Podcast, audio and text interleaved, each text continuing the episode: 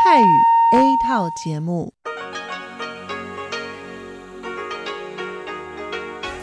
ที่นี่สถานีวิทยุเรดิโอไต้หวันอินเตอร์เนชันแนล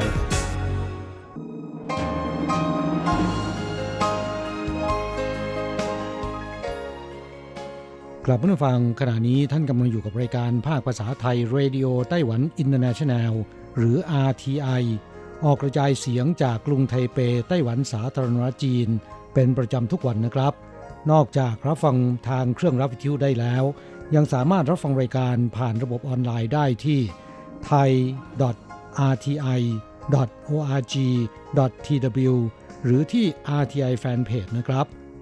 ขอเชิญติดตามรับฟังรายการของเราได้ ตั้งแต่บัดนี้เป็นต้นไป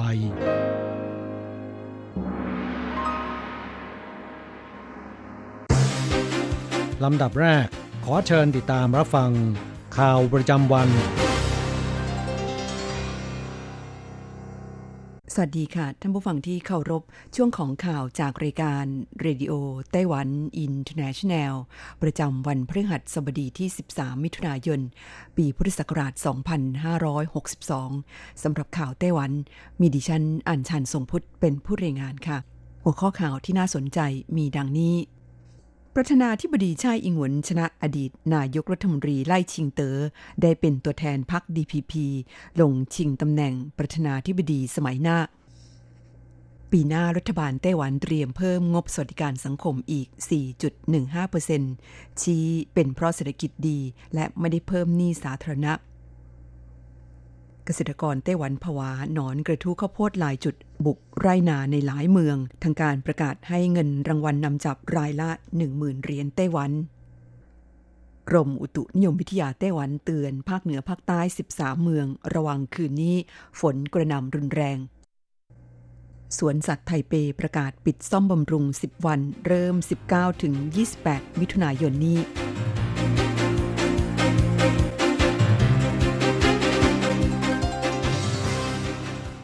ไปเป็นรายละเอียดของข่าวค่ะ ข่าวแรกประธานาธิบดีชาอิงเหวินชนะอดีตนายกรัฐมนตรีไล่ชิงเตอ๋อได้เป็นตัวแทนพรรค DPP ลงชิงตำแหน่งประธานาธิบดีสมัยหน้า การคัดสรรตัวแทนลงชิงเก้าอี้ผู้นำไต้หวันสมัยหน้าของพรรคประชาธิปไตยก้าวหน้า หรือพรรค DPP ซึ่งเป็นพรรครัฐบาล ประกาศผลเมื่อช่วงเที่ยงของวันที่ 13 มิถุนายนนี้ ผลปรากฏว่า ประธานาธิบดีชาอิงหวนมีคะแนนนิยมมากกว่าอดีตนายกรัฐมนตรีไล่ชิงเตอ๋อ 8.2%ได้เป็นตัวแทนพรรค DPP ลงชิงเก้าอี้ประธานาธิบดีสมัยหน้าในเวลา 12 นาฬิกาของวันที่ 13 มิถุนายน พรรค DPP ประกาศผลการสำรวจความคิดเห็นประชาชน ที่จัดทำขึ้นช่วงระหว่างวันที่ 10 ถึง 12 มิถุนายน รวมเวลา 3 วัน โดยใช้โทรศัพท์บ้านและโทรศัพท์มือถือ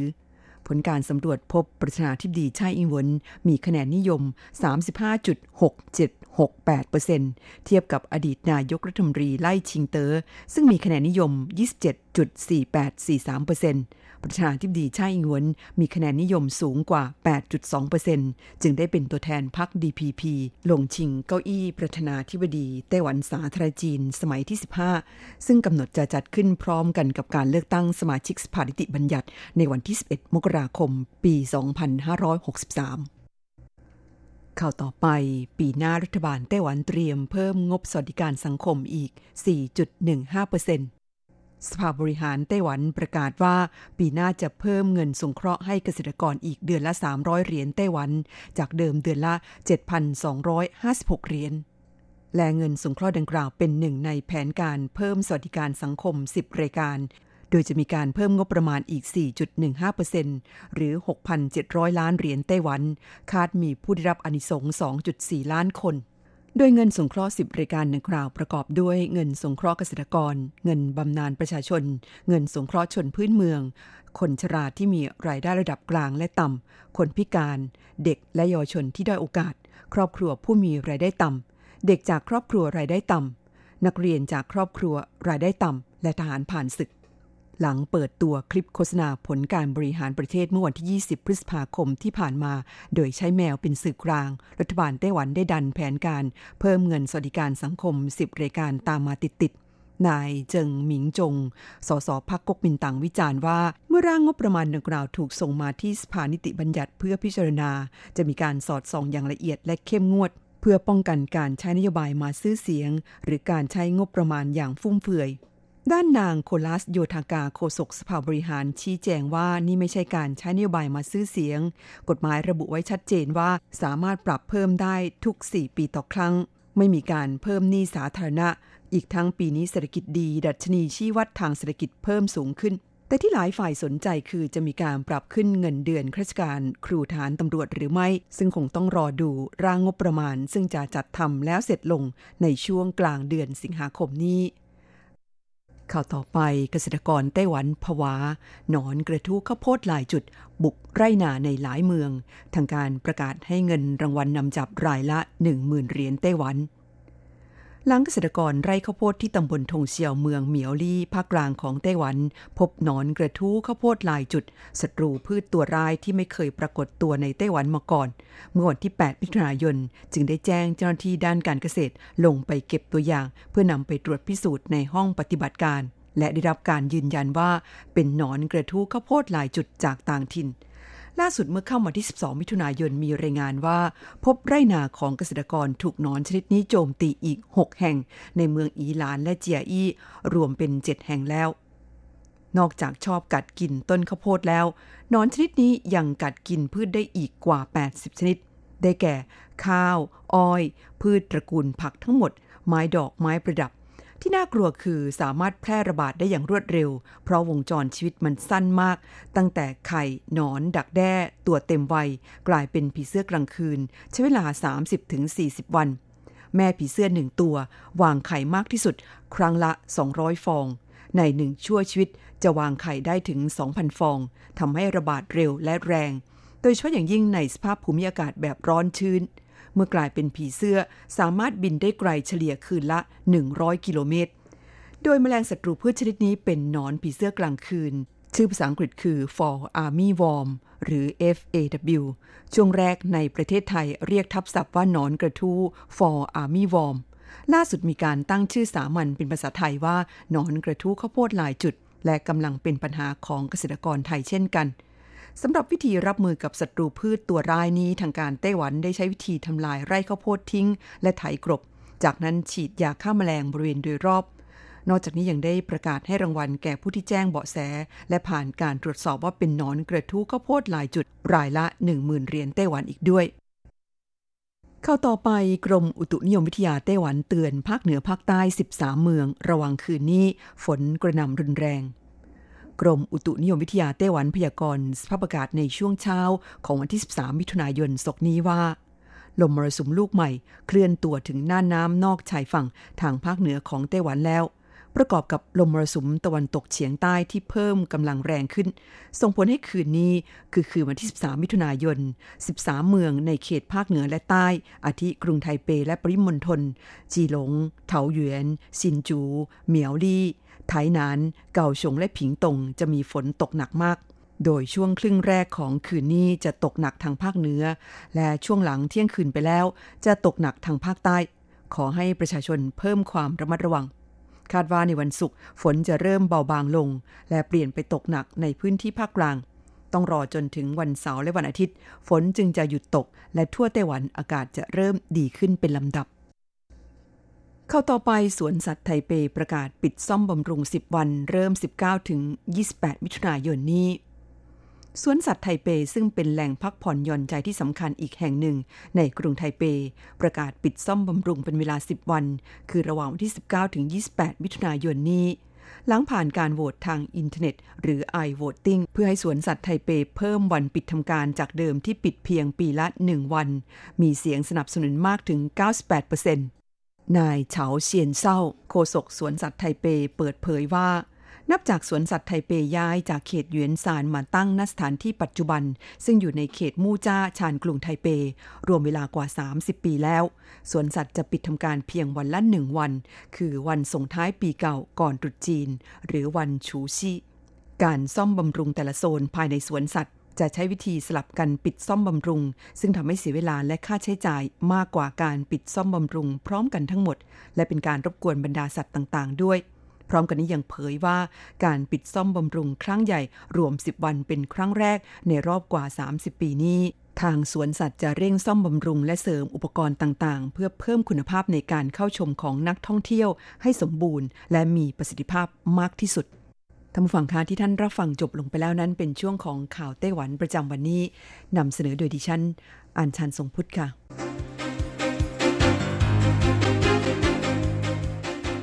ต่อไปขอเชิญฟังข่าวต่างประเทศและข่าวจากเมืองไทยค่ะ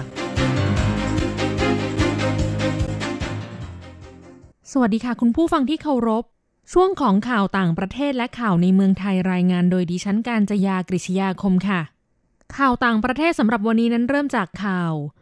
ผู้นำสหรัฐเรียกร้องรัฐบาลฮ่องกงเคารพเสรีภาพความคิดเห็นพลเมือง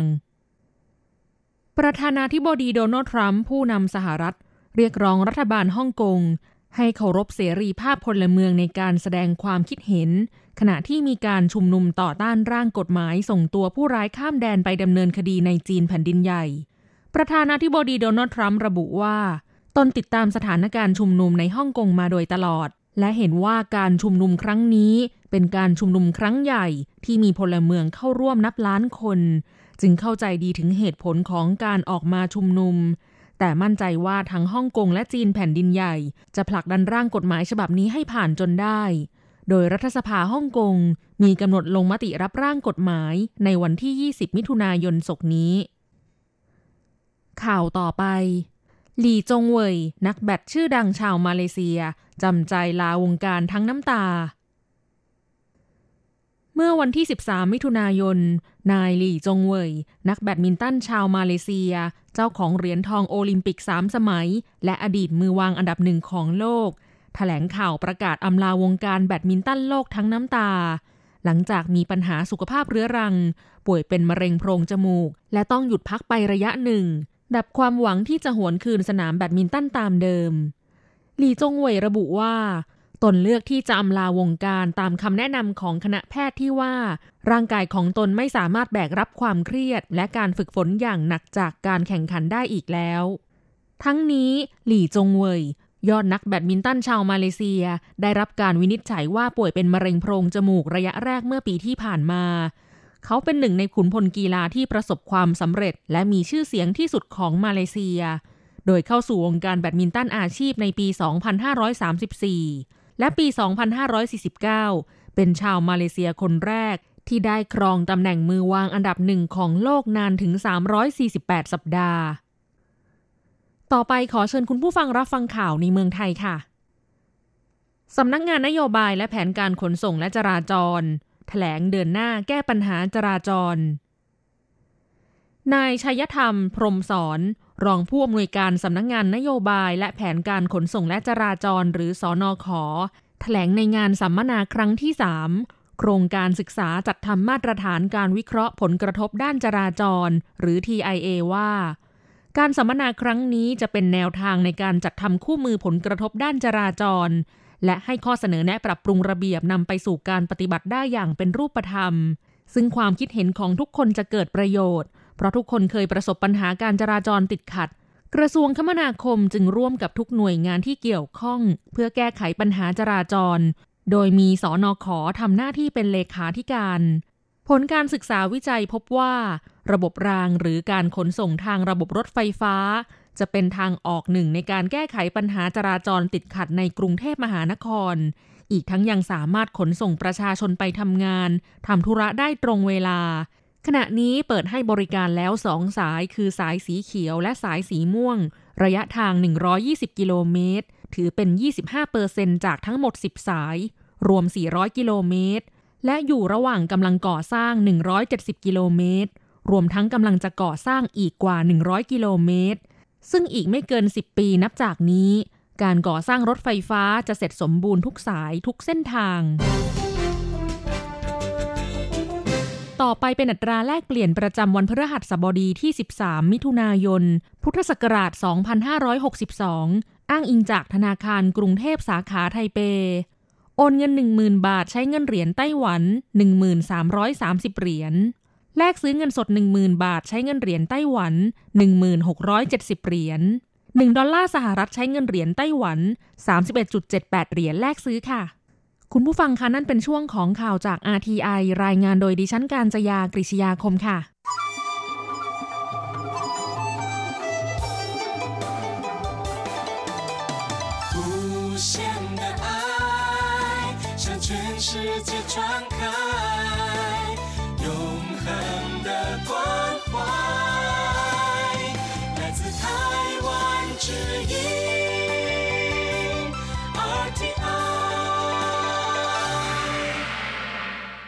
ครับคุณครับขณะนี้คุณกำลังติดตามรับฟังรายการภาคภาษาไทยจากสถานีวิทยุ RTI ซึ่งส่งกระจายเสียงจากกรุงไทเป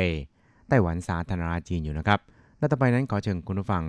ติดตามรับฟังชีพประจรเศรษฐกิจ จากการจัดเสนอของกฤษณัยสายประพาส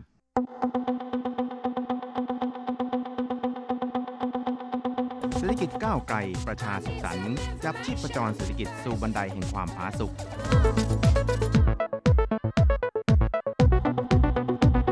ร่วมจับชีพประจรเศรษฐกิจกับกฤษณัยสายประพาส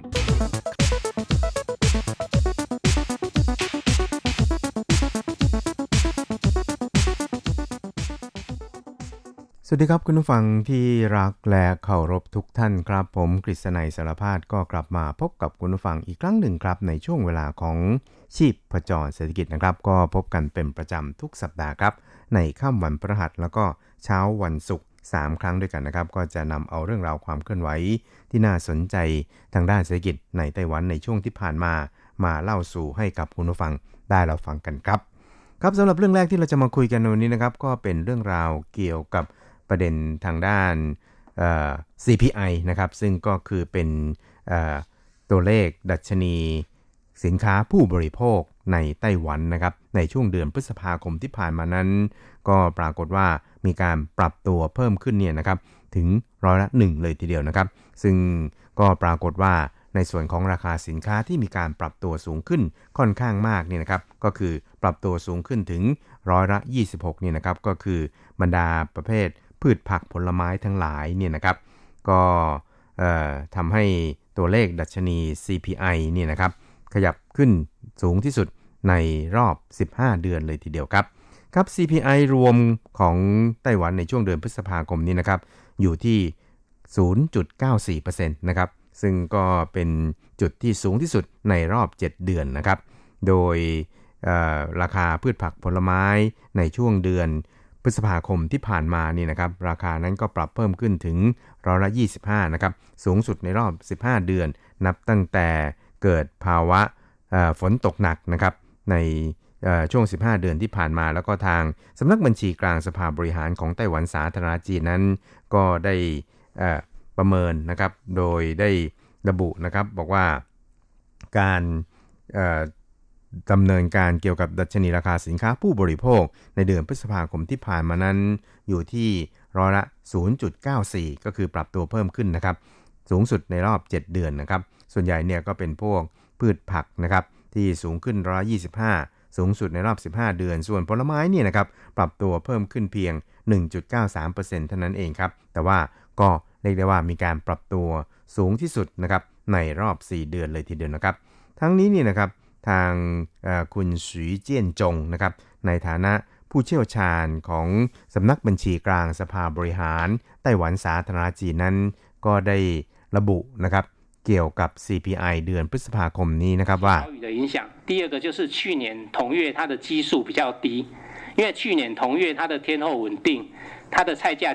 เขาก็บอกว่าจากกรณีของ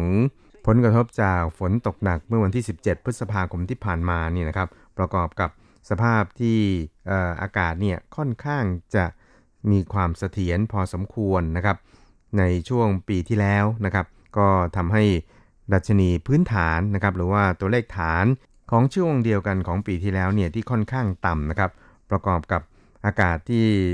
เรียนให้ทราบนะครับว่าค่อนข้างดีในช่วงอของ เดียวกันปีที่แล้วเนี่ยนะครับก็ทำให้ราคาพืชผักในช่วงเดียวกันของปีที่แล้วเนี่ยค่อนข้างต่ำครับ เพราะฉะนั้นเนี่ยมันก็เลยดันให้ราคาพืชผักของเดือนพฤษภาคมปีนี้เนี่ยนะครับปรับตัวสูงขึ้นถึงร้อยละ 26.24 เลยทีเดียวครับ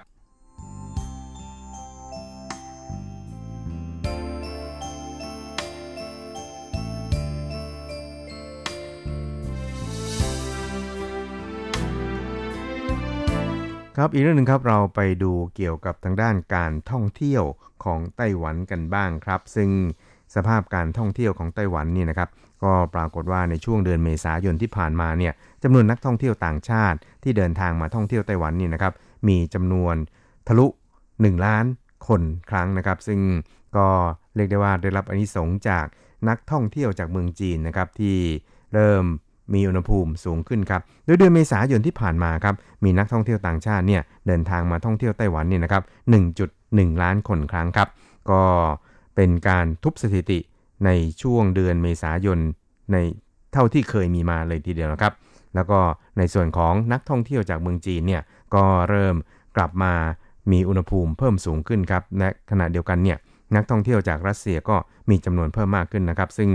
นักวิชาการเนี่ยต่างก็มีความเห็นนะครับ บอกว่าหลังจากที่ไต้หวันนี่นะครับให้การยกเว้นวีซ่า แก่นักท่องเที่ยวจากรัสเซียแล้วนี่นะครับ ก็ปรากฏว่าจำนวนนักท่องเที่ยวจากรัสเซียเนี่ยพุ่งสูงขึ้นอย่างเห็นได้ชัดเลยทีเดียวนะครับ และในอนาคตเนี่ยทางรัฐบาลเนี่ยก็อาจจะอาศัยการให้ฟรีวีซ่ากับอีกหลาย ๆ ประเทศนะครับ เพื่อที่จะกระตุ้นตลาดการท่องเที่ยวในไต้หวันให้มีความคึกคักมากยิ่งขึ้นครับ ครับสถิติของออการท่องเที่ยวไต้หวันนี่นะครับ ก็พบว่าเดือนเมษายนนั้น มีนักท่องเที่ยวต่างชาติมาไต้หวันเนี่ย 1.1 ล้านคนครั้งนะครับ เป็นนักท่องเที่ยวจากเมืองจีนเนี่ยเพิ่มขึ้นถึง 79,605 คนครั้งครับ ก็คือเกือบ 80,000 คนครั้งทีเดียว มากที่สุดทีเดียวครับ รองลงมานั้นก็เป็นนักท่องเที่ยวจากฮ่องกงครับ เพิ่มขึ้น 6,770 คนครั้งนะครับ ญี่ปุ่นมาเป็นอันดับ3นะครับ เพิ่มขึ้น 39,226 คนครั้ง เกาหลีใต้เนี่ยนะครับเพิ่มขึ้น 13,659 คนครั้ง ส่วนนักท่องเที่ยวจากเมืองไทยเนี่ยก็ไม่น้อยหน้านะครับตามติดติดมาเป็นอันดับ5นะครับโดยมีการเพิ่มขึ้น 8,162 คนครั้ง แล้วก็จากฟิลิปปินส์เนี่ยเพิ่มขึ้น 5,000 กับ 43 คนครั้งนะครับครับทั้งนี้เนี่ยนะครับทางการท่องเที่ยวไต้หวันเนี่ยนะครับก็บอกว่าถ้าว่าแยกแยะจำนวนนักท่องเที่ยวจากประเทศต่างๆนะครับ ก็จะพบว่าจากเมืองจีนเนี่ยสูงที่สุดครับแสนสามแสนเจ็ดพันกว่าคนครั้งนะครับรองลงมาก็คือฮ่องกงกับมาเก๊าที่มีถึง 1 8 0 0 0 0 กว่าคนครั้งครับ อันดับ 3 ก็คือญี่ปุ่นนะครับมีจำนวน 1 6 6 3 6 4 คนครั้งครับ และนอกจากนี้นี่นะครับในส่วนของ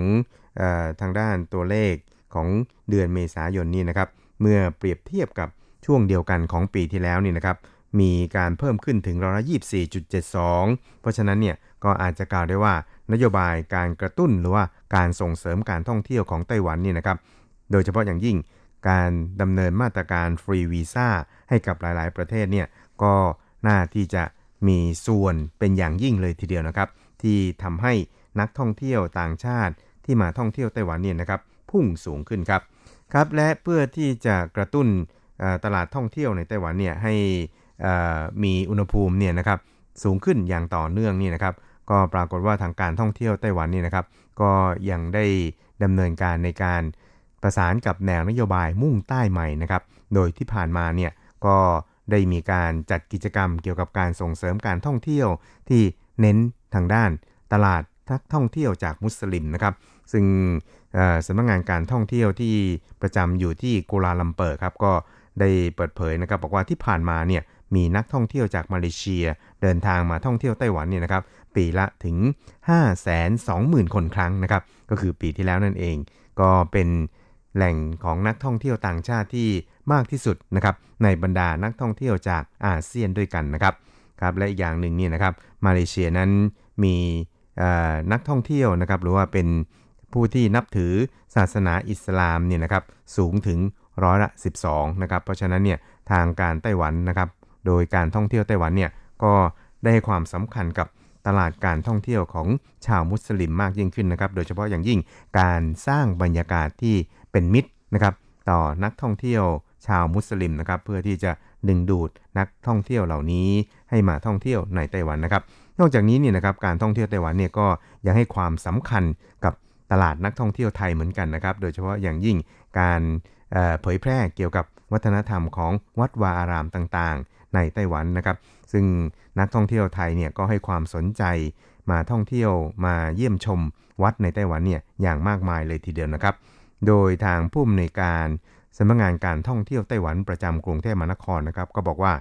ชาวไทยเนี่ยนิยมที่จะไปกราบไหว้บูชาตามสถานที่ศักดิ์สิทธิ์ต่างๆนะครับ และเมื่อมาเที่ยวไต้หวันเนี่ยก็จะต้องมีโปรแกรมเนี่ยนะครับไปกราบไหว้วัดวาอารามที่ศักดิ์สิทธิ์ต่างๆ ในไต้หวัน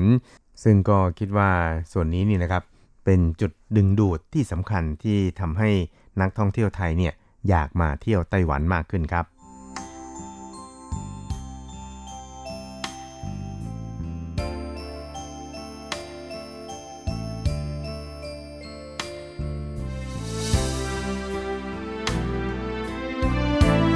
ครับอีกเรื่องครับเราไปดูกันที่ กระแสของนักลงทุนไต้หวันในเมืองจีนที่กำลังพยายามหลบลูกกระสุน สงครามการค้าระหว่างสหรัฐกับจีนนะครับ ก็ได้หันกลับเข้ามาลงทุนในไต้หวันนะครับ ซึ่งก็เรียกได้ว่าทำให้กลายเป็นกระแสที่ทำให้รัฐบาลไต้หวันนี่นะครับ ต้องอ้าแขนรับนะครับ แล้วก็ในช่วงที่ผ่านมาเนี่ยได้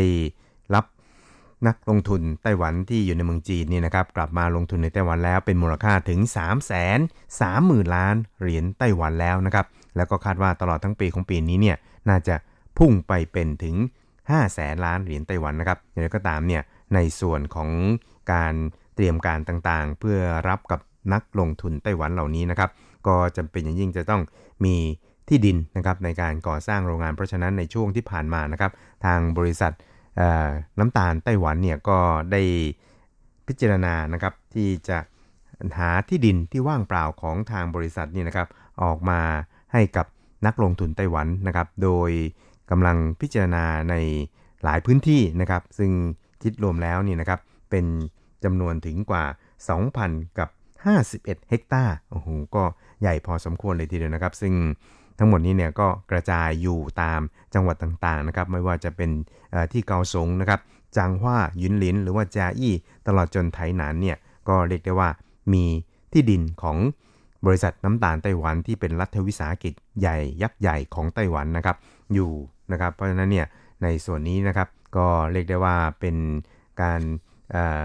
ที่จะส่งเสริมนะครับแล้วก็ดึงดูดนักลงทุนไต้หวันให้กลับมาลงทุนในไต้หวันได้มากยิ่งขึ้นครับและโดยเฉพาะอย่างยิ่งนี่นะครับ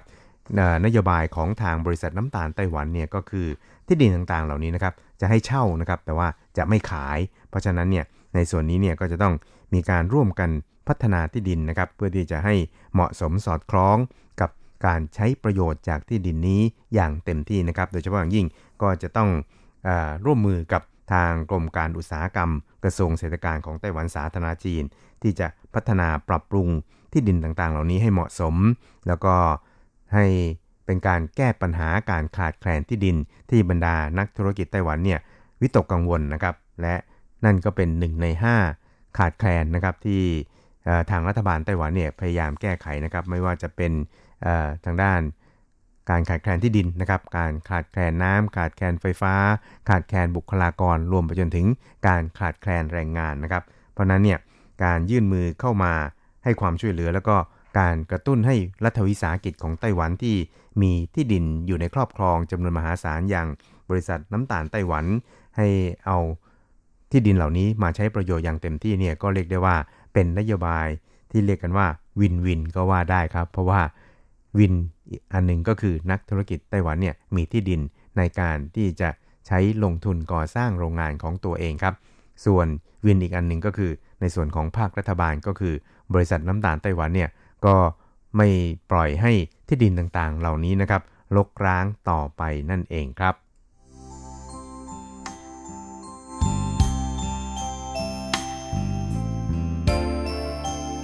ครับคุณครับเวลาของชีพจรสกิจแนวนี้ก็หมดลงแต่เพียงเท่านี้ครับ เราจะกลับมาพบกันใหม่ในสัปดาห์หน้า สวัสดีครับ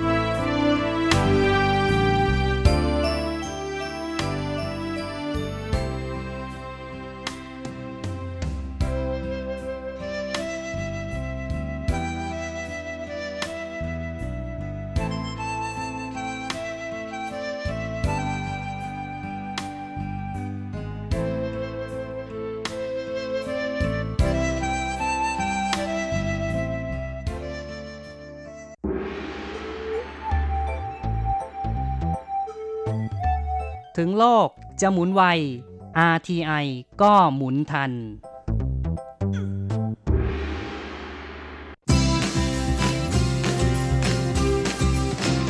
ข่าวเด็ดกีฬามัน รู้ลึกฉับไว ไม่ว่าที่ไหนในโลกกว้างกับทีระยางและเจาะลึกกีฬาโลก สวัสดีครับคุณฟังทุกท่านผมทีระยางพร้อมด้วยเจาะลึกกีฬาโลกประจำสัปดาห์นี้ก็กลับมาพบกับคุณฟังอีกแล้ว เช่นเคยเป็นประจำพร้อมข่าวกีฬาเด็ดๆ มันๆ จากทั่วโลก และสำหรับช่วงแรกของรายการวันนี้เราก็มาเริ่มต้นกันที่ข่าวคราว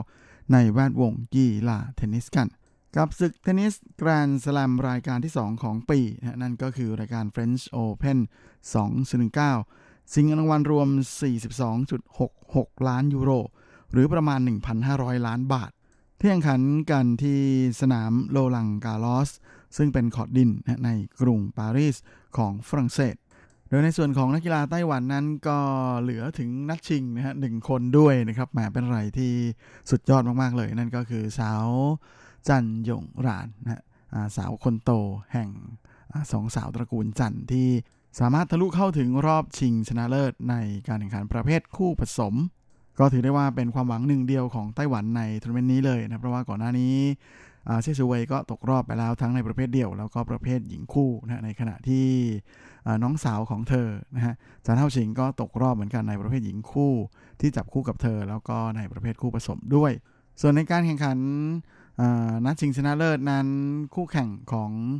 จันยงหรานและหนุ่มอีวานโดดิกจากโครเอเชียนั้นก็เป็นคู่ดูโอที่เป็นการจับ คู่ระหว่างสาวแคนาดานะก็คือกราเบียล่าดาบราวสกี้นะที่จับคู่กับหนุ่มโครเอเชียเหมือนกัน นั่นก็คือเมธเพวิก โดยจันยงรานกับโดดิกนั้นก็ลงแข่งในทัวร์นาเมนต์นี้ในฐานะแชมป์เก่านะในประเภทคู่ผสม ในขณะที่คู่แข่งนั้นก็เป็นรองแชมป์เก่าเมื่อปีที่แล้วเหมือนกัน โดยปีที่แล้วนั้น คู่ของจันยงรานและโดดิกเอาชนะคู่แข่งไปได้ 2 ต่อ 1 เซตนะฮะด้วยสกอร์ 6 ต่อ 1 6 ต่อ 7 ไทม์เบรก 5 ต่อ 7 แล้วก็ 10 ต่อ 8 โดยการแข่งขันในครั้งนี้ก็ถือได้ว่าคู่ของจันยงรานนั้นเล่นได้ค่อนข้างจะดีนะแล้วเป็นฝ่ายที่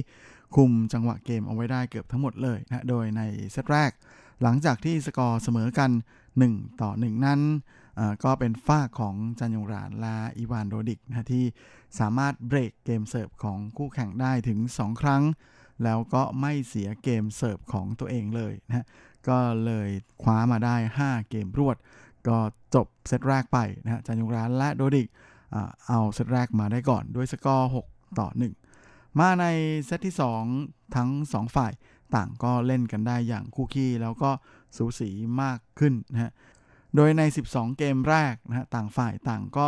รักษาเกมเสิร์ฟของตัวเองเอาไว้ได้ทั้งหมดนะก็เลยมาเสมอกันที่ 6 ต่อ 6 ต้องมาตัดสินกันในช่วงไทเบรก นะซึ่งหลังจากที่เล่นกันไป 10 แต้มแรกนั้น เป็นฝ้าของจันยงรานและโดดิกนะที่เป็นฝ่ายทำคะแนนนำที่ 6 ต่อ 4 จนมีโอกาสได้แชมเปี้ยนชิพพอยต์ก่อนนะฮะและสุดท้ายแม้ว่าทางฝ้าของคู่แข่งจะยื้อแต้มถัดมาได้นะฮะไล่ตามมาเป็น 6 ต่อ 5 แต่แต้มถัดไปนั้นจันยงรานกับโดดิกก็ไม่พลาดนะฮะ สามารถคว้ามาได้สำเร็จนะก็เลยสามารถปิดเซตพร้อมกับปิด match และคว้าแชมป์ในทัวร์นี้มาครองได้ในที่สุดนะในช่วงไทเบรกด้วยสกอร์ 7 ต่อ 5 จบการแข่งขัน ทั้งคู่เอาชนะคู่แข่งไป 2 เซตรวดก็ถือเป็นการคว้าแชมป์รักษาแชมป์เอาไว้ได้สำเร็จ แล้วก็เป็นการคว้าแชมป์2 ปีรวดนะฮะโดยถือว่าเป็นสถิติของทัวร์นาเมนต์เลยทีเดียวนะเพราะว่า เป็นคู่แรกนะฮะในการแข่งขันประเภทคู่ผสม ที่สามารถคว้าแชมป์สองปีติดต่อกันได้สำเร็จนะตั้งแต่ปี 1968 เป็นต้นมาเลยทีเดียวนะแล้วก็นอกจากนี้จันยงรานนั้นยังทำสถิติเป็นนักกีฬาไต้หวันคนแรกนะที่สามารถรักษาแชมป์ในการแข่งขันระดับแกรนด์สแลมได้ ซึ่งจันยงราเองนะก็ได้ให้สัมภาษณ์หลังจากคว้าแชมป์นะบอกว่า เธอค่อนข้างจะสนุกกับการแข่งขันในครั้งนี้มากๆนะฮะแม้ว่าตลอดที่ผ่านมาจะมีบางครั้งที่คะแนนเป็นฝ่ายตามหลัง แต่เธอก็ไม่รู้สึกกดดันอะไรนะฮะและโดยเฉพาะอย่างยิ่งในการแข่งขันนัดนี้เนี่ยก็เป็นอะไรที่สนุกที่สุดเลยนะพร้อมกันนี้การคว้าแชมป์นั้นก็สามารถ สร้างความรู้สึกมั่นใจให้กับเธอเป็นอย่างมากนะในส่วนของโอกาสที่จะจับคู่กับโดดิก ลงแข่งปีหน้าอีกครั้งเพื่อจะคว้าแชมป์3 ปีรวดนั้นเป็นไปได้แค่ไหนจันยงรานก็บอกตอบนะผู้สื่อข่าวนะฮะบอกว่าณนะตอนนี้เนี่ยเราทั้งสองคนก็ไม่ได้มีความคิดที่จะแยกย้ายไปหาคู่ใหม่นะเพราะฉะนั้นโอกาส ที่จะมาจับคู่ลงเล่นกันใน French Open ปีหน้านั้น ก็มีค่อนข้างจะสูงทีเดียวนะและนอกจากนี้เราทั้งคู่ก็รู้สึกว่ายิ่งเล่นยิ่งเข้าขากันได้ดีนะเพราะเราทั้งคู่นั้นสามารถเสริมจุดเด่น แล้วก็ลบจุดด้อยของระหว่างกันได้ดีขึ้นเรื่อยๆนะก็ เหมือนมีความรู้สึกกับว่าเหมือนกับว่ายิ่งจับคู่เล่นด้วยกัน ก็จะยิ่งเล่นได้ดีมากขึ้น เพราะฉะนั้นก็เลยเป็นสาเหตุที่ปีหน้านี้มีโอกาสสูงทีเดียวที่จะกลับมาเล่นใน French Open ด้วยกันอีกครั้ง ส่วนทัวร์นาเมนต์ถัดไปนั้นจันยงรานกับน้องสาวนะฮะสองสาวตระกูลจันก็จะกลับมาเล่นด้วยกันใหม่อีกนะฮะในการแข่งขันประเภทหญิงคู่ โดยจะไปเริ่มแข่งขันในฤดูกาลแข่งขันของ คอร์ตหญ้านะเพราะว่าเฟรนช์โอเพนนั้นก็ถือเป็นไฮไลท์สุดๆแล้วของการแข่งขันคอร์ตดินนะครับในแต่ละปี พอจบเฟรนช์โอเพนก็จะเข้าถึงฤดูการแข่งขันคอร์ตหญ้านะพร้อมกับจะไปขึ้นถึงไฮไลท์ประจำปีที่วิมเบิลดันแต่ก่อนอื่นนั้นทั้งสองคนจะต้องมาร่วมทีมเฟดคัพของไต้หวันนะฮะลงแข่งกับทีมทาจิกิสถานก่อน ก่อนจะไปเริ่ม ทัวร์นาเมนต์คอร์ตหญ้าที่เบอร์มิงแฮมแล้วก็อีสต์บอร์นนะฮะสำหรับในส่วนของประเภทหญิงเดี่ยวนะรอบชิงชนะเลิศนั้น ก็เป็นการพบกันระหว่างแอชลีย์บาร์ตี้นะฮะมือวางอันดับ 8 ของรายการจากออสเตรเลียนะพบกับม้ามืดนะฮะที่ทะลุเข้ามาถึงรอบชิงได้นะจากสหรัฐเช็กนั่นก็คือมาเกตาวอนโรโชวาซึ่งก็ ปรากฏว่าแอชลีย์บาร์ตี้นะที่แม้จะอายุแค่ 24 แต่ก็มีความเก่ามาก ๆ เลย เพราะเธอลงแข่งมาหลายรายการนะก็ใช้ความเก่าในการจัดการกับวอนโรโชวานะฮะสาวหน้าใหม่ ที่ทะลุเข้าถึงรอบชิงนะฮะอย่างพลิกความคาดหมายได้แบบสบาย ๆ นะเอาชนะไป 2 เซตรวด ด้วยสกอร์ 6 ต่อ 3 และ 6 ต่อ 4 และตำแหน่งแชมป์ในครั้งนี้ก็เลยทำให้ บาร์ตี้นั้น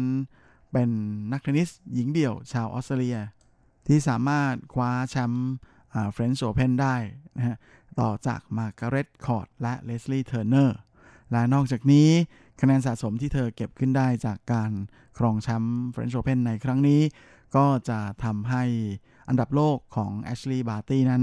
ขยับขึ้นมาถึงอันดับ 2 ของโลกนะแล้วก็จะเป็นอันดับที่สูงที่สุดในการเล่นอาชีพของเธอ ในการจัดอันดับนักเทนนิสหญิงโลกนะในสัปดาห์นี้ด้วย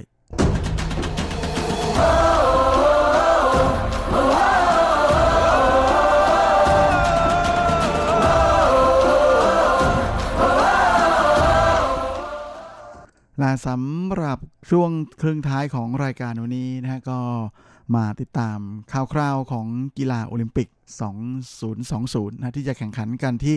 กรุงโตเกียวในปีหน้านี้กันนะฮะมาสำหรับคนรักกีฬานั้นก็เตรียมกระเป๋าสตางค์ให้พร้อมนะเพราะว่าทางฝ่ายจัดการแข่งขันนั้น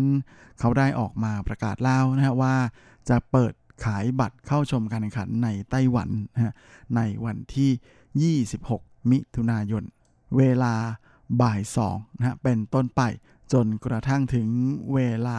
บ่าย2ของวันที่ 26 กรกฎาคมนะใครที่อยากจะไปชมการแข่งขันกีฬาโอลิมปิก ถึงขอบสนามนะฮะแหมมาให้ดูใกล้ๆแล้ว อยู่ในไต้หวันนั้นเดินทางไปสะดวกมากๆเลยนะฮะก็เป็นอะไรที่น่าสนใจทีเดียวนะฮะสำหรับเพื่อนๆที่อยู่ในไต้หวันนะฮะโดย ทาง JTB นะฮะไต้หวันที่เป็นตัวแทนจำหน่ายบัตร ในครั้งนี้เนี่ยก็ได้ออกมาประกาศแล้วนะฮะว่าในการแข่งขันกีฬาโอลิมปิกทั้งหมด 33 ประเภทกีฬานั้นสำหรับในไต้หวันจะเปิดขายเพียง 16 ประเภทเท่านั้น โดยจะมีการขายบัตรให้ไต้หวันนะได้โคต้าทั้งหมด 3,159 ใบเท่านั้นนะฮะและในจำนวนนี้บัตรเข้าชมพิธีเปิดนะฮะ จะเป็นบัตรที่มีราคาแพงที่สุดนะเพราะว่าจะมีราคาตกประมาณ 90,000 NT นะสำหรับบัตรในโซน A โดยประเภทกีฬาที่คาดว่าคนไต้หวันจะแย่งกันซื้อมาก ๆ นั้นก็น่าจะเป็นประเภทที่ไต้หวันจะมีโอกาสได้เข้าชิงเหรียญทองนะอย่างเช่นกีฬาแบดมินตันนะที่แม่ไต้จืออิงนั้นก็เป็นหญิงเดี่ยวมือหนึ่งของโลกคนปัจจุบันอยู่ และจากการที่เจ้าตัวเคยประกาศเอาไว้แล้วนะฮะว่า หลังจบกีฬาโอลิมปิกที่โตเกียวนะฮะในปีหน้าก็จะเป็นครั้งสุดท้ายที่เธอจะเล่นกีฬาโอลิมปิกด้วยนะฮะลงแข่งในกีฬาโอลิมปิกด้วย แล้วก็ปีหน้าจะเป็นปีที่เธอจะเล่นอาชีพ เล่นแบบอาชีพเป็นปีสุดท้ายด้วยนะก็เชื่อว่าแฟนแบดมินตันไต้หวันนั้นแฟนกีฬาไต้หวันก็น่าจะแย่งกันซื้อบัตรไปชมการแข่งขันของไต้จืออิ่งแน่ๆนะฮะโดยในส่วนของประเภทแบดมินตันนั้น ไต้หวันก็ได้โควตามา 496 ใบนะถือว่าน้อยมากๆนะยังไงถ้าอยากจะไปชมต้องรีบเลยนะคอยขยับเมาส์อยู่หน้าจอคอมพิวเตอร์ หรือเตรียมนิ้วกระดิกอยู่บนจอโทรศัพท์เลยทีเดียว ว่ากีฬาแบดได้บัตรน้อยแล้วนะฮะบัตรพิธีเปิดยิ่งน้อยกว่าอีกนะเพราะว่าไต้หวันนั้นได้โคต้ามาเพียง 57 ใบเท่านั้นนะฮะแหมแพงแล้วก็ยังมีน้อยหายากอีกต่างหากนะส่วนพิธีปิดก็มีน้อยลงไปอีกนะฮะเหลือแค่ 40 ใบเท่านั้นสำหรับโคต้าในไต้หวัน ก็เลยไม่น่าแปลกใจนะที่ราคาบัตรจะแพงนะฮะโดยโซน A ของพิธีเปิดนั้นสูงถึง 90,000 NT โดยประมาณนะฮะนี่ขึ้นอยู่กับอัตราแลกเปลี่ยนด้วย แต่ก็ถือเป็นบัตรที่ราคาแพงมากแล้วนะฮะแต่ในขณะเดียวกันนะฮะแหมถ้าใครอยากจะซื้อบัตรราคาถูกๆ ก็มีขายเหมือนกันนะฮะในการแข่งขันกีฬามาราธอนนะวิ่งมาราธอน โดยบัตรในโซน C นั้นจะถูกมากเลยนะฮะบัตรหนึ่งใบจะมีราคาเพียง 880 NT เท่านั้น ส่วนสำหรับใครที่หัวไวอยากจะซื้อบัตรมาเก็งกำไรขายต่อนั้นก็ขอบอกได้เลยว่าไซเจียเสียใจด้วยนะครับ เพราะว่าในการขายบัตร ครั้งนี้ทางคณะกรรมการโอลิมปิกนั้น ก็ได้ออกมาประกาศแล้วนะฮะว่าบัตรทุกใบจะมีระบุชื่อและนามสกุลของผู้ซื้ออย่างชัดเจนนะดังนั้น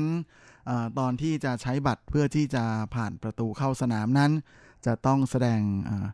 บัตรประจำตัวนะฮะหลักฐานเช่นพาสปอร์ตด้วย นอกจากนี้ในการแข่งขันกีฬาโอลิมปิกครั้งนี้ที่โตเกียวนะฮะก็มีกฎข้อห้ามที่ไม่เหมือนครั้งที่ผ่านๆมาเพิ่มเพิ่มขึ้นมานะฮะนั่นก็คือทุกคนที่เข้าไปชมในสนามนะฮะจะไม่สามารถถ่ายภาพแล้วก็อัพขึ้นไปบนโซเชียลของตัวเองได้ ทั้ง Facebook IG นะฮะไปเช็คอินทั้งหลายนั้น ห้ามหมดนะฮะมิฉะนั้นจะถือว่าละเมิดลิขสิทธิ์ คืออยากจะเข้าไปถ่ายภาพเก็บบรรยากาศนั้นเก็บได้นะฮะแต่ว่าต้องเก็บไว้ดูส่วนตัวเท่านั้นบันทึกภาพบันทึกวิดีโอก็ได้ แต่ต้องดูส่วนตัวเท่านั้นนะฮะ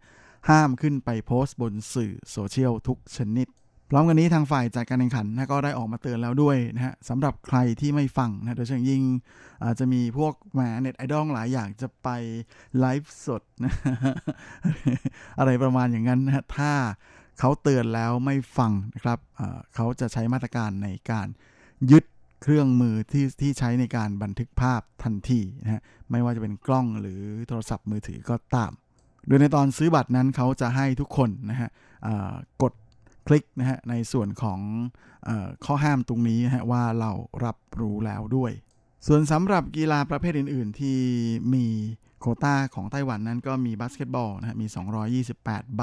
เทนนิส 108 ใบ ยิงธนู 210 ใบ ยกน้ำหนัก 50 ใบ ยิมนาสติก 16 ใบนะและที่เหลือทั้งหมดนะอีก 9 ประเภทแข่งขันนั้น 954 ใบนะรวมทั้งสิ้น 3,159 ใบ อย่าลืมรีบขึ้นไปแย่งซื้อกันให้ได้นะครับครับและเวลาของรายการสัปดาห์นี้ก็หมดลงอีกแล้วนะ ผมก็คงจะต้องขอตัว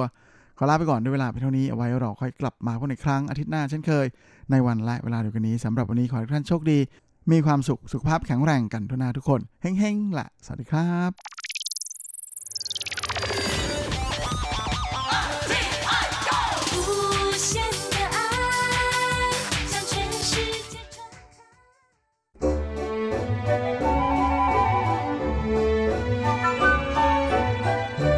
ไม่ว่าคุณจะชอบทาน คุณจะชอบทำหรือคุณจะชอบชิม หมุนมาฟังที่นี่ เรามีความอร่อย พร้อมเสิร์ฟให้คุณทุกสัปดาห์กับรายการเลาะรั้วครัวไต้หวันดำเนินรายการโดยดีเจยุ้ยมณพรชัยวุฒ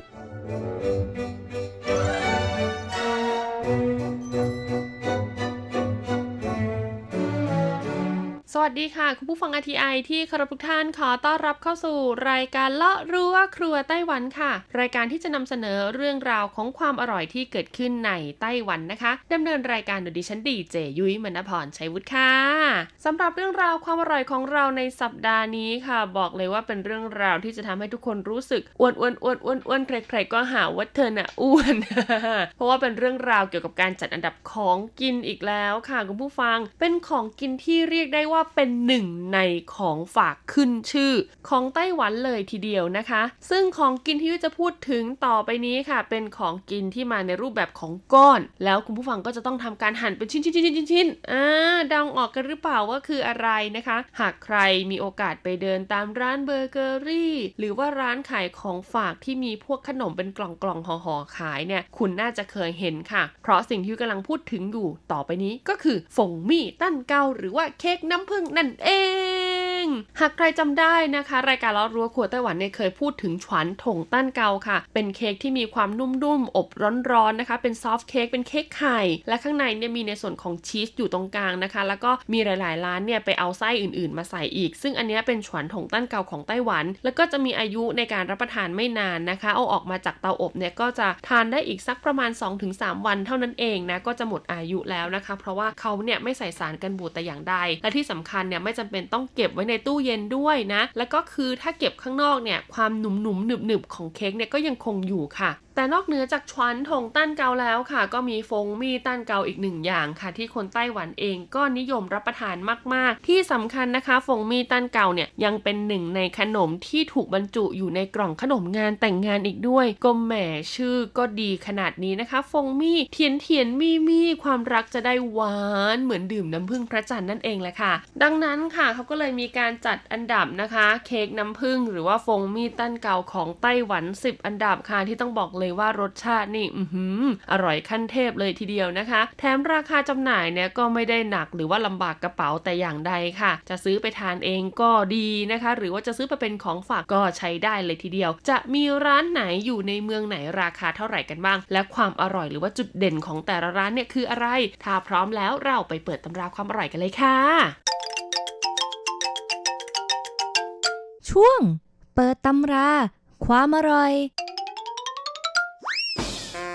เรามาเริ่มต้นกันที่อันดับ 10 กันเลยดีกว่านะคะ กับร้านที่มีชื่อว่าชูซินกัวเหลียวค่ะ ร้านนี้ต้องบอกเลยว่าเป็นแฟรนไชส์มาจากประเทศญี่ปุ่นเลยทีเดียวนะคะ ดังนั้นเขามีอีกชื่อหนึ่งนะคะในภาษาญี่ปุ่นก็คือโชชินนั่นเองค่ะ คุณผู้ฟัง ซึ่งเว็บไซต์ของทางร้านก็สะกดง่ายมากเลยนะคะ ก็คือ w w w c h o นะคะก็คือ s สิงคโปร์ h ฮ่องกงตัว o ค่ะ แล้วก็ชินนะคะ s สิงคโปร์ h ฮ่องกง i n นะคะ t w com ค่ะ ร้านเนี่ยตั้งอยู่ที่เขตเน่ยหูของกรุงไทเปนะคะ บนถนนเหวินเต๋อลู่ค่ะ เลขที่ 86 เบอร์ติดต่อของทางร้านนะคะก็คือ 02-2659-2389ค่ะ เปิดบริการนะคะก็คือวันจันทร์ถึงอาทิตย์นะ ก็จะมีการขายในช่วงของอาหารคาวนะคะ ก็คือตั้งแต่ 9 โมงเช้าจนถึง 3 ทุ่มครึ่งเลยทีเดียวค่ะ แต่ถ้าเป็นของหวานต่างๆนะคะ จะเริ่มขายตั้งแต่ช่วงเวลาเที่ยงยี่งตรงเป็นต้นไปนะคะ แล้วก็ที่สำคัญคือสามารถรับประทานในร้านก็ได้ หรือว่าจะซื้อกลับไปทานที่บ้านก็ได้ค่ะจำกัดเวลาการรับประทานนะคะ 90 นาทีค่ะ แล้วก็สามารถรูดบัตรเครดิตได้ด้วย วิธีการเดินทางนะคะ ก็คือนั่งรถไฟฟ้าสายสีน้ำตาลค่ะเหวินหูเซี่ยนนะคะ ไปลงที่สถานีเหวินเต๋อ Station ค่ะ หรือว่าเหวินเต๋อจ้านเดินไปยังประตูทางออกที่ 2 นะคะ แล้วก็เลี้ยวซ้ายไปประมาณ 200 เมตรนะคะ ก็จะเจอกับร้านนี้แล้วล่ะค่ะ ซึ่งร้านนี้นะคะมีเค้กที่ดังมากๆเลยก็คือเค้กน้ำผึ้งค่ะ แต่เค้กน้ำผึ้งของเขาเนี่ยชื่อจะพิเศษมากๆนะ ชื่อว่าเจียโซโซอีหลัวค่ะ ต้องบอกเลยนะคะว่าแม้ว่าจะเป็นเค้กที่เป็นแบบรูปแบบยาวๆนะคะ เพราะว่าเค้กน้ำผึ้งไต้หวันเนี่ยจะเป็นเหมือนยาวๆสี่เหลี่ยมผืนผ้า จะเป็นส่วนใหญ่ให้นึกถึงหน้าตาของเค้ก S&P เมืองไทยอะ่ะที่จะยาวๆแบบนั้นนะคะ แต่ว่าเขาก็จะมีการหั่นเป็นชิ้นให้เราเรียบร้อยแล้วล่ะค่ะ มีขนาดเล็กกับขนาดใหญ่นะคะ คุณผู้ฟัง ซึ่งต้องบอกเลยว่าราคาจำหน่ายเนี่ยก็จะอยู่ที่ประมาณ 200 เหรียญไต้หวันเท่านั้นเองนะคะ แล้วก็ส่วนประกอบเนี่ยก็คือว่าคนที่ทานเจที่ต้องบอกว่าไม่ใช่เป็นเจแบบเคร่งมากเกินไป คือสามารถทานไข่ได้เนี่ยก็สามารถรับประทานเค้กจากร้านนี้ได้ค่ะ มีส่วนประกอบก็คือแป้งนะคะ ความหวานจากน้ำตาลน้ำผึ้งค่ะ แล้วก็มีไข่ไก่นะคะ และที่สำคัญเนี่ยเขาไม่มีส่วนประกอบที่เป็นนมหรือว่าเนยผสมอยู่เลยทีเดียวนะคะ เขาบอกว่าเวลาทานไปเนี่ยจะสัมผัสได้ถึงรสชาติหวาน แล้วก็กลิ่นหอมของไข่ไก่ที่ค่อนข้างชัดเจนค่ะ เหมาะมากกับการนำมารับประทานคู่กับน้ำชานะคะ ซึ่งน้ำชาเนี่ยก็จะมีรสชาติขมนิดหน่อย แล้วก็เป็นเนื้อ texture ของขนมในรูปแบบของญี่ปุ่นด้วยล่ะค่ะ มาต่อกันที่อันดับ 9 เลยดีกว่าค่ะ กับเค้กตั้นเก่าที่มีร้านอยู่ในเขตนครเกาสงค่ะ กับร้านเค้กที่มีชื่อว่าป้าถังฝงมีตั้นเก่านะคะ ต้องบอกเลยว่าร้านนี้เนี่ยเปิดมาน่าจะเกินกว่า 40 ปีแล้วนะคุณผู้ฟังตั้งอยู่ที่เมืองเกาสงนะคะ เดี๋ยวขอดูพิกัดของร้านนิดนึงนะพิกัดของร้านนะคะก็คือตั้งอยู่บนถนนที่มีชื่อว่าป้าหยงลู่ค่ะ ในเขตนะคะเหยียนเจิ้งชีนะคะ หมายเลข 127 ค่ะอีป่ายเอ้อสือชีเฮาของนครเกาสงนะคะ เบอร์ติดต่อของทางร้านค่ะก็คือ 075613649 กับ 075513214 นะคะ เว็บไซต์ของทางร้านค่ะบอกเลยว่าง่ายมากๆสะกดนะคะ w w w b a นะคะ .tung.com.tw ค่ะ นอกจากนี้นะคะ นอกจากสาขาหลักแล้วนะคะ ก็ยังมีสาขาย่อยอยู่บนถนนต้ากงลู่ในเขตเดียวกันเลยนะคะ เบอร์ติดต่อของอีกสาขาหนึ่งนะคะก็คือ 07นะคะ5514100 กับ 0755141101 ค่ะ ต้องบอกเลยว่าเค้กของเขาเนี่ย โอ้โห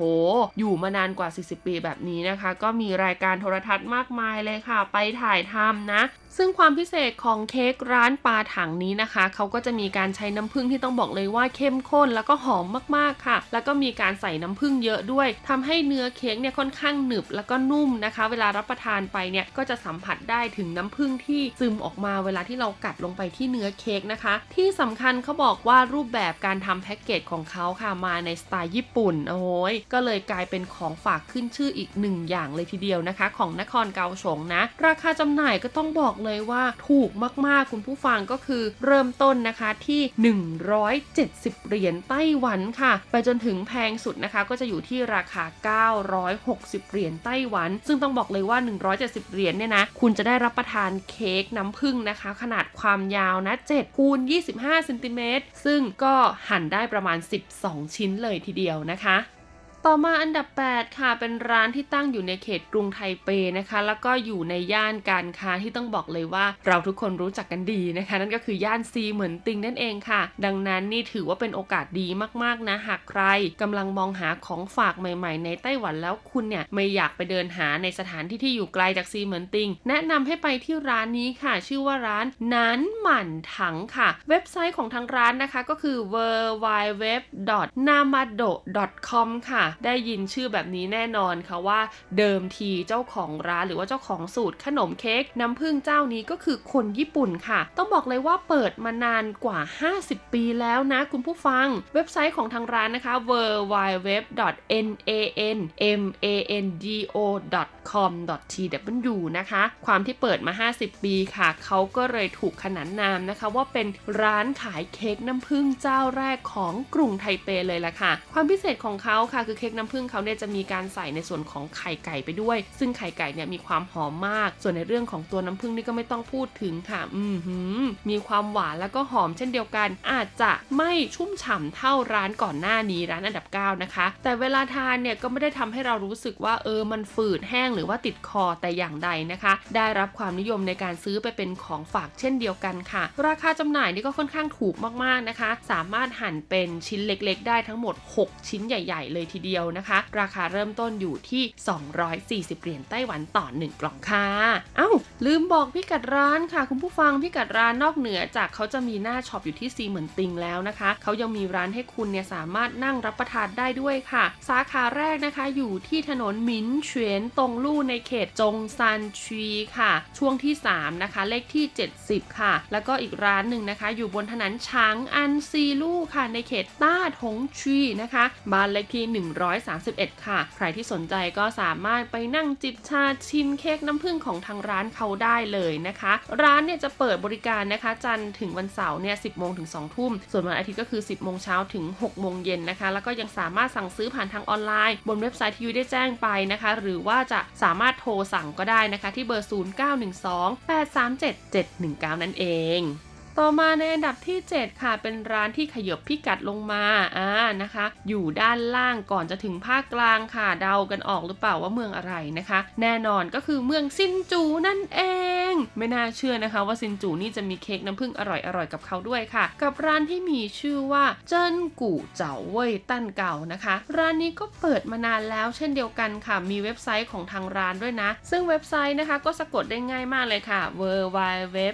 b a k e แล้วก็ cake.com.tw ค่ะ baked ก็คือ b a k e d ขีด cake นะคะ c a k e .com.tw เขามีเว็บไซต์นะคะ แล้วก็มีไลน์ในการสั่งซื้อด้วย ปัจจุบันนอกเหนือจากสาขาบนถนนหลินเซินนะคะ ในเขตตงชีของเมืองซินจูแล้วนะคะ เขาก็ยังมีสาขาอยู่ที่เมืองจังหว้าค่ะ บนถนนจงเจิ้งลู่อีต้วนนะคะ จงเจิ้งลู่ช่วงที่ 1 ค่ะ เลขที่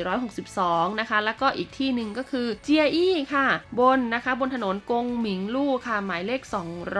258 นะคะ ซึ่งต้องบอกเลยนะคะว่าเค้กของร้านเขาเนี่ยมีความพิเศษมากๆค่ะ นั่นก็คือว่าเขาเนี่ยเป็นร้านที่ขายพวกอากูเจ๋าเว่ยตั้นเก่ามาก่อน ก็คือเป็นเค้กไต้หวันที่หนุบๆอะมาก่อนนะคะ แล้วก็พอเค้กตัวนั้นได้รับความนิยมแล้วเขาก็มีการดัดแปลงด้วยการเอาน้ำผึ้งมาผสมลงไปในเนื้อเค้กค่ะ ก็เลยกลายเป็นเค้กน้ำผึ้งที่ต้องบอกเลยว่าราคาถูกมากๆ 1 ชิ้น 100 เหรียญไต้หวันความพิเศษของร้านนี้นะคะ หลายๆ คนจะบอกว่าเฮ้ย 100 เหรียญไต้หวันเนี่ยมันจะอร่อยหรือเปล่านะคะ บอกเลย ถ้าไม่อร่อยนี่คงไม่ได้อันดับ 7 นะคะ นอกเหนือจากราคาที่ถูกแล้วค่ะ วัตถุดิบที่นำมาใช้นี่ก็ต้องบอกเลยว่า เขาจะเน้นเป็นไข่ไก่แล้วก็น้ำผึ้งเนี่ยเป็นหลักนะคะ ปริมาณน้ำตาลนี่ต้องบอกเลยว่าน้อยมากๆ ดังนั้นเวลารับประทานนะคะ ก็จะได้ความหนึบแล้วก็ความหอมของน้ำผึ้งแล้วก็ไข่ไก่ที่ผสมกันอยู่ค่ะ ที่สำคัญคืออะไรรู้ไหมคุณผู้ฟัง เขามีการนำเอาเค้กเนี่ยเข้าไปอบ เออดังนั้นตัวด้านหน้าของเค้กนะคะ ก็จะมีความแห้งความกรอบ มีกลิ่นหอมของเนยน้ำตาลน้ำผึ้งออกมาเลยทีเดียวนะคะ เรียกได้ว่าแกะ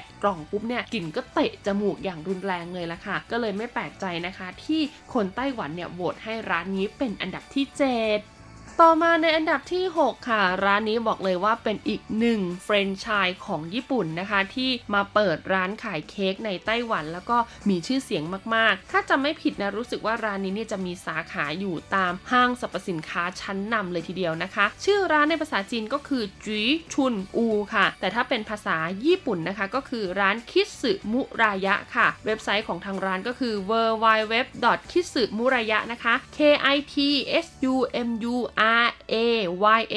com ค่ะ เค้กเนี่ยมีมากมายเลยแต่เราจะไม่พูดถึงเราจะพูดถึงเฉพาะเค้กน้ำผึ้งนะคะ หรือที่เขาเรียกว่าวินตัวฟงมีตั้นเกาค่ะ ที่เขาเรียกอย่างนั้นนะคะ เพราะว่าเนื้อเค้กของร้านนี้เนี่ยจะมีความเหมือนเนื้อเค้กชิฟฟ่อนค่ะ มีความนุ่มละมุนเหมือนกำลังเคี้ยวสำลีอยู่เลยทีเดียวนะ เขาบอกว่ารับประทานไปแล้วนะคะ ความหวานของน้ำผึ้งที่พอดีแล้วก็กลมกล่อมเมื่อเจอกับเนื้อเค้กที่นุ่มเนี่ยก็ทำให้รู้สึกรับประทานง่ายค่ะ แล้วก็ไม่เลี่ยนจนเกินไปนะคะดังนั้นเนี่ยเหมาะมากๆเลยที่จะใช้เป็นขนมนะคะ รับประทานยามบ่ายจิบคู่กับน้ำชานั่นเอง ซึ่งอย่างที่บอกไปแล้วนะคะว่าสาขาของร้านเนี่ยอยู่ในห้างสรรพสินค้าชั้นนำค่ะ ดังนั้นภาคเหนือภาคกลางภาคใต้มีหมดเลยนะคะ search เข้าไปที่เว็บไซต์ของเขาเลย อย่างเช่นห้างบรีซเซ็นเตอร์สถานีรถไฟนะคะ ปั่นเฉียว ห้างยูนิเพลสห้าง ATT โอ้ยบอกเลยว่าเยอะแยะมากจริง ๆ นะ เอาเป็นว่าไปตามหาความอร่อยกันได้ ราคาจำหน่ายก้อนละ